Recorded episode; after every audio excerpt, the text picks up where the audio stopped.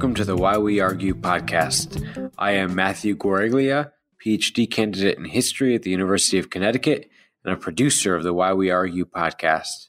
Why We Argue is produced by Humility and Conviction in Public Life, a project of the University of Connecticut, which explores how we balance our deepest commitments with open mindedness and intellectual humility.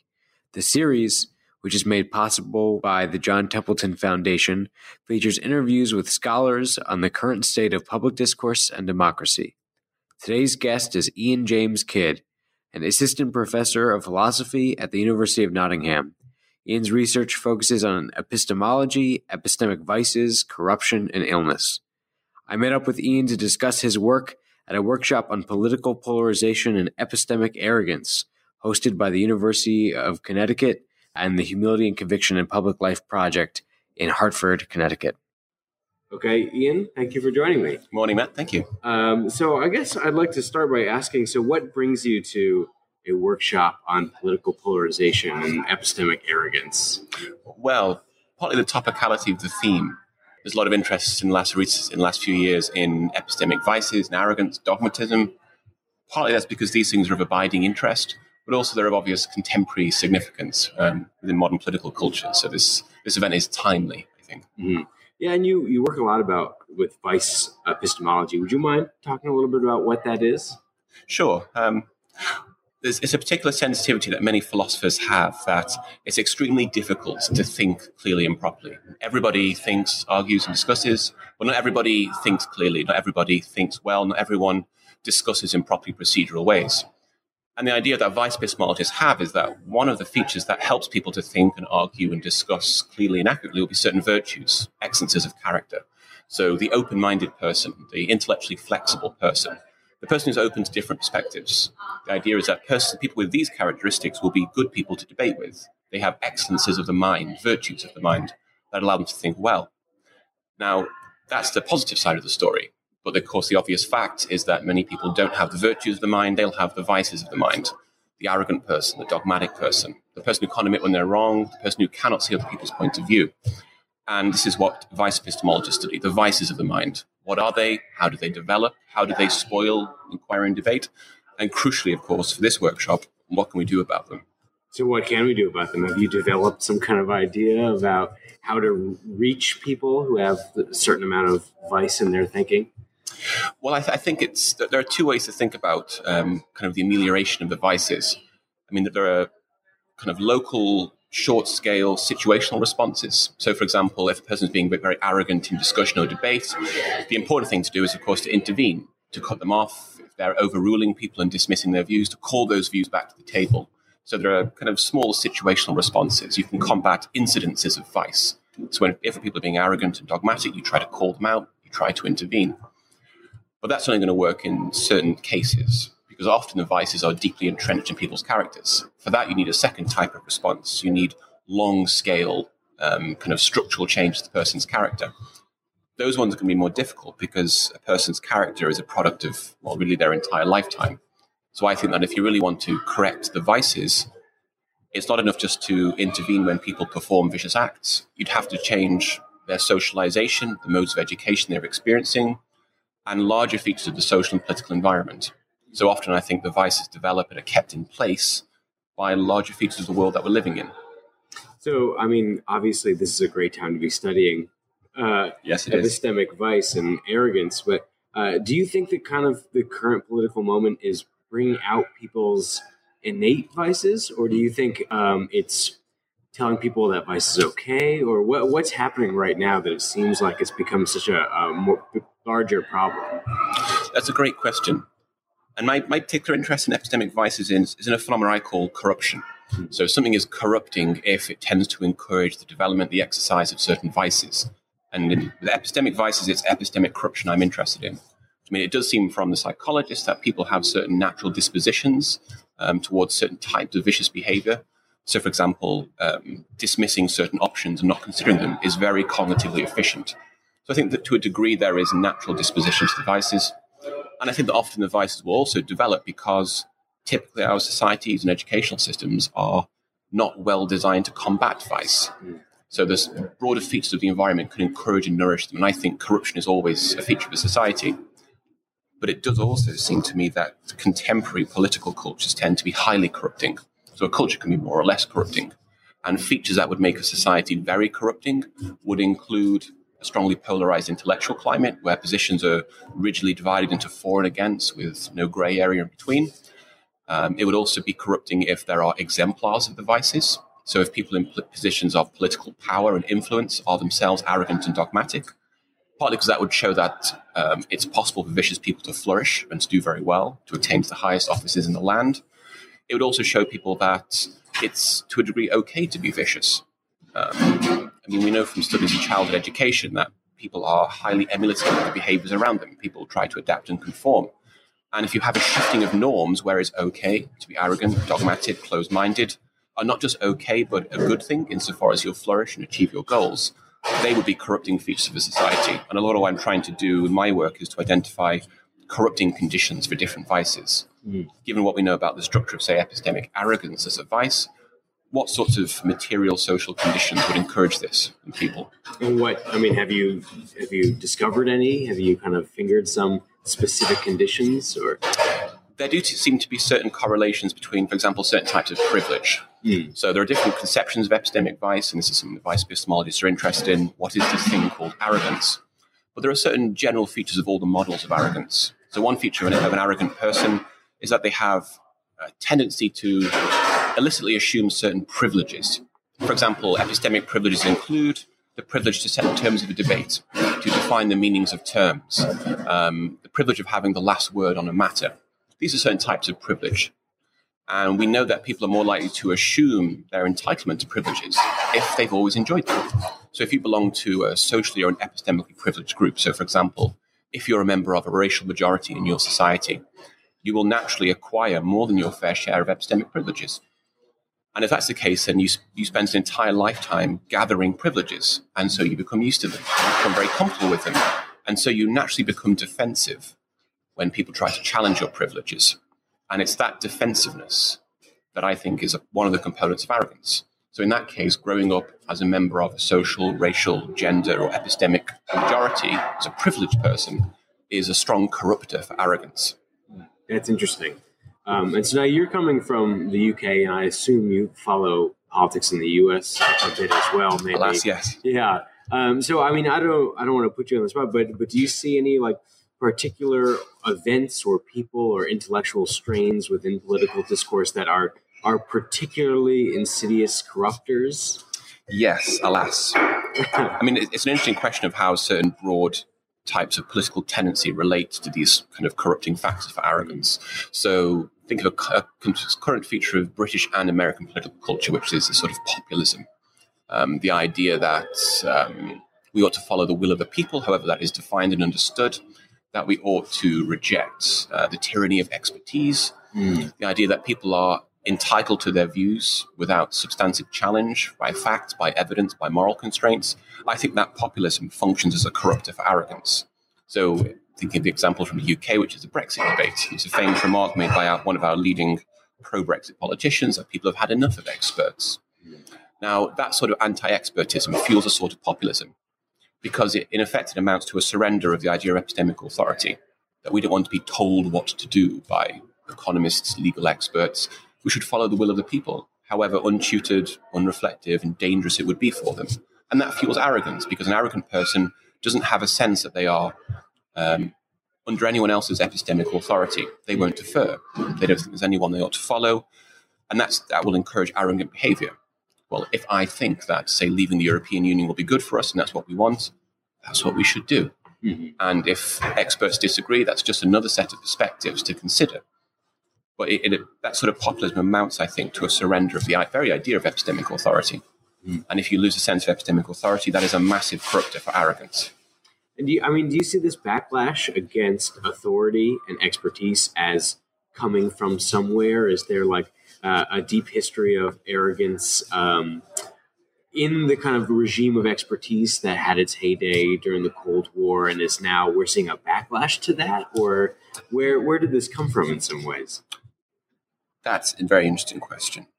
So I think there are always fluxes within communities. So changes in their conceptions of what the epistemic authorities are, of what counts as epistemic authority. And there is this modern rhetoric um, of telling people to come up with their own views, to come up to their own judgments, um, shape their own opinions, to consult experts but not to follow them. And that type of epistemic populism, that seems to me to be fairly recent. Mm. And I suppose the sociologists would say this is correlated to major changes politically and culturally over the course of the 20th century. Decline in the authority of religion, for example, in many developed world societies, increasing complexity of societies, increased rate of social change, major transformations like the end of the Cold War, um, closure of imperialism, emergence of new political orders without nation states.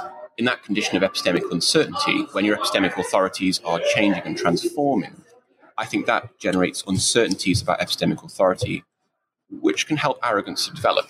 Hmm. I mean, if there's a natural desire for epistemic authority, that could manifest itself in different ways as a sort of epistemic um, reserve where you defer judgment and don't want to act, or as a sort of populism where you just cling to any authority you find, or to what seems a very common phenomenon these days, which is a sort of tribalism. You identify with your tribe, your group, and you go along with what they think. And I think those conditions of uncertainties put strain on the virtues, because what virtues typically need if they're to do their work is a certain background set of stable conditions. For example, it's very easy to be epistemically humble if there is an accepted sense of who the epistemic authorities are, what the limits of their authority are, and what epistemically humble conduct looks like. But in conditions of uncertainty, the virtues become massively fragile. That's interesting. Yeah. And I mean, it makes me wonder if this is complicated by the sense that for so long, what has defined um, legitimate authority uh, and legitimate ways of knowing about things have been defined by Western powers, by imperialism, by a kind of uh, a patriarchy and a, and a monopoly on knowledge by kind of Western universities. Yes. And I mean, is so is the idea of arrogance challenged when we challenge expertise from a, a position on the on the left, where we say, well, we also need to value different ways of understanding and learning that are not Western or not imperial in their origins. Yes, because well, that, that would be what we might call a sort of a deep humility. Mm. So I think arrogance and humility can function at very different levels. There are interpersonal levels, institutional, but I'm interested in particular types, of what I call deep epistemic vices. And these would be forms of, for example, epistemic arrogance that are built into the structure of certain societies. Um, their broad conceptions of the nature of reality, of how society is organized. So these would be vices that are manifested by cultures. And I think that one can make the claim that there are certain types of epistemic arrogance built into certain broad cultural movements. So things like, Euro, like Eurocentrism, for example, would be a good example of this. The idea that everything that is epistemically good and progressive and productive finds its origins in European societies and the countries, say, the United States, which have been broadly shaped by them. So we see this playing out in philosophy, for example. Um, a lot of calls these days for a diversification of philosophy, intellectual and demographic. So the greater inclusion of, say, the Indian, Chinese, Japanese, Mesoamerican philosophical traditions, now, there's a great rhetoric there of arrogance, of the arrogant exclusion of those traditions, or of their marginalization. And I think that there is a certain legitimate sense in which there is a form of arrogance built into a lot of those discourses. Mm. And it manifests itself in different ways the simple rejection, exclusion of those traditions, the insistence that anything good in those traditions um, is only valuable insofar as it confirms certain Western values and convictions, or the idea that we don't need to engage with them in order to do good philosophy. That we can do perfectly good ethics using our own, as it were, indigenous Western philosophical resources. There is no need to read Confucius or the Buddha or hmm. whatever. Now, in that case, you have large scale arrogance built into a culture, a tradition, a heritage, and one within which I think many people are swept along. Now, the idea of this sort of cultural arrogance is not so well represented in vice epistemology. The focus is on agents. But I think that cultures, traditions, ways of life can themselves be arrogant or dogmatic or closed minded. And that makes it very, very difficult to challenge them because then what you have to think about is not just agents and institutions and their interactions, but broader cultural tendencies, movements, isms on a large scale, Eurocentrism, cultural chauvinism, and so on. Yeah. And so, what what other research interests do you have? I see you kind of have a, a, a, diverse CV in terms of research interests. What else are you are you looking at right now? Um, well, a lot of the work is on the virtues and the vices in a kind of epistemic context, but at the moment I'm doing a lot of work in the philosophy of illness. Mm. Now, that's not a, a, major area of philosophy. Um, there's only a small handful of people within philosophy working on illness, but there's a huge array of people in other areas of philosophy. And my main interest at the moment is in um, a phenomenon I call pathophobia. So this refers to forms of negative treatment of ill persons, negative ways of thinking about them, talking about them, perceiving them. And my suggestion is that um, there's a set of pathophobic vices and failings that people often demonstrate towards ill people um, vices of aversion, callousness, insensitivity, and that we need to take seriously this phenomena. And that's an extension of this kind of vice theoretic thinking I have. It's wherever you find human beings and human institutions, you find vices and failings mm. built in and often very entrenched and that a crucial aim for philosophy is to try to understand, analyze, and ameliorate these. That's so interesting because, I mean, in the discipline I'm in, in history, we have a kind of long tradition, especially in cultural history, of uh, interested in disability studies and history of the body. Um, but this is the first time I've ever heard um, kind of living with chronic illness or with pain or disability framed in, as an epistemological problem. Yes. And I think that's incredibly interesting. Well, a lot of the work I've been doing in recent years on the borders of vice epistemology and philosophy of illness has been on epistemic injustice and illness. Mm. So you know, certain wrongs perpetrated against ill people as knowers. So if you read illness narratives, which is what I'm spending much of my time doing, there are constant epistemically toned complaints. Um, ill persons complaining that they're not listened to, that they're not taken seriously, that their doctors don't ask the right questions, mm. that they can't make themselves understood, that the forms of medical epistemic practice that they are participants in don't track certain of their concerns and values. And my claim there with colleagues, um, including Havi Carel, who's a philosopher of illness, is that these are forms of epistemic injustice. And that part of what's um, particularly awful about illness is that it subjects you to whole variety of moral and epistemic failings and vices and problems. And that seems to be to be built into the lived experience of ill persons. And as you mentioned, disability theorists are way ahead of uh, many philosophers in theorizing this. I mean, to some extent, do you think that there's a, a linguistic problem as well that um, because the people who are, are producers of knowledge about illness are not themselves maybe ill, that we have a, a, a language problem where language often fails to capture the kind of things that are being expressed by ill people? Yes, that, that seems to me a, a primary form or source of these epistemic injustices, because so many of our socially authoritative conceptions of the nature of illness are defined according to a certain type of scientific model. It's various called a biomedical, or naturalistic model, where disease is primarily construed in terms of biological dysfunctions. Organs, bodily systems have functions. When they can no longer serve those functions, one is in a state of disease. Now, the claim is that this way of thinking about disease lends an awful lot of epistemic authority onto medical science. It privileges biomedical concepts, languages, terminologies, and so on. Now, that's fine to a degree because thinking about illness and disease in those terms has a lot of good. But biological dysfunction doesn't exhaust the lived experience of illness. So, if you think of illness as the lived experience of biological dysfunction, it's very clear there's much more to illness than bodily breakdowns. It involves transformations of your relationship to your body, of your sense of the future, how you relate to other people. And it's very clear from those illness pathographies that much of what troubles and disturbs people about their illnesses is these wider moral, social, and existential changes. Now, most of those aren't reflected in biomedical terminologies. The interest is very much in bodily dysfunction. And that means that whole other areas of what it's like to be ill are not represented in the epistemically and socially authoritative systems of healthcare. For that, you have to go elsewhere. Mm. And the problem is that when you try to go elsewhere to find other epistemic resources for coping with and understanding your illness, that's difficult because they're not built into healthcare systems, or they're not taken seriously, or they're marginalized or derogated. And that seems to me to be something that philosophers really need to get involved in.